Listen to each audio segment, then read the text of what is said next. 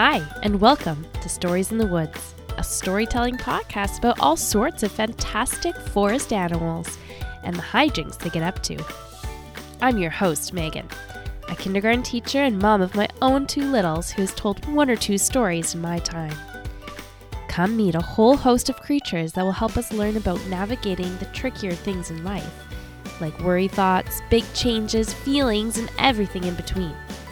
Each podcast ends with a quick tip or tool to tuck away for when you might need it.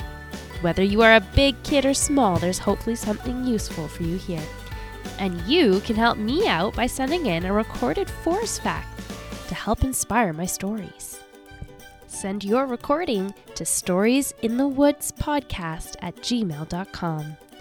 That's storiesinthewoods.podcast at gmail.com as an MP3.